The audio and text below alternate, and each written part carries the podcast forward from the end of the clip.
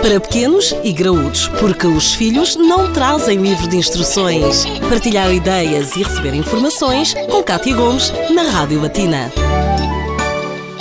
Os patinhos feios lá de casa, quase que poderia dar uma história, mas não é, é mesmo realidade. Ora, porque têm más notas ou porque não têm muito jeito para determinada atividade, por estes ou outros motivos temos filhos que são postos de lado. Isto é a realidade. Na edição de hoje temos connosco a psicóloga Marta Pimenta de Brito. Doutora Marta, o quão grave é esta atitude, às vezes inconsciente até, por parte dos pais?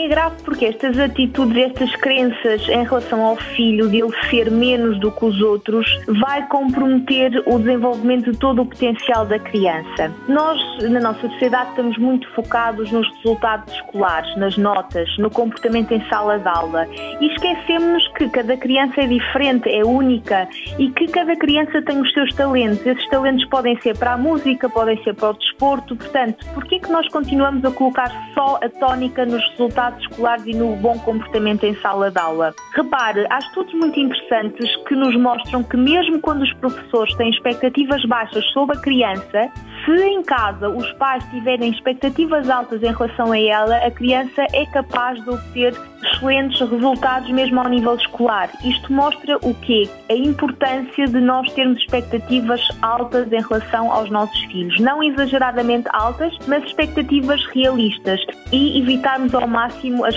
comparações desnecessárias e que causam danos às crianças. Portanto, é importante nós conhecermos ao máximo os nossos filhos no sentido de monitorizar o seu progresso. E quando existe esta questão de uh, a criança não ser tão boa uh, ao nível dos resultados escolares ou no comportamento em sala de aula, não vamos ver a criança só aí, mas vamos ver a criança como um todo, ver que talentos é que tem, porque há imensos talentos que às vezes nem os pais uh, descobriram e que é possível de descobrir como se nós tivermos com cada um dos nossos filhos uma hora, nem que seja o mínimo de uma hora por semana numa atividade individualizada, nós vamos conhecer melhor o nosso filho e conhecer melhor esses talentos. São alguns dos muitos conselhos que lhe damos diariamente nesta rubrica, conteúdos esses disponíveis em www.latina.lu. Pense, até porque na história do patinho feio, até o patinho feio tem um final feliz. Para pequenos e graúdos, a vida de filhos e pais, de segunda a sexta-feira, na Rádio Latina.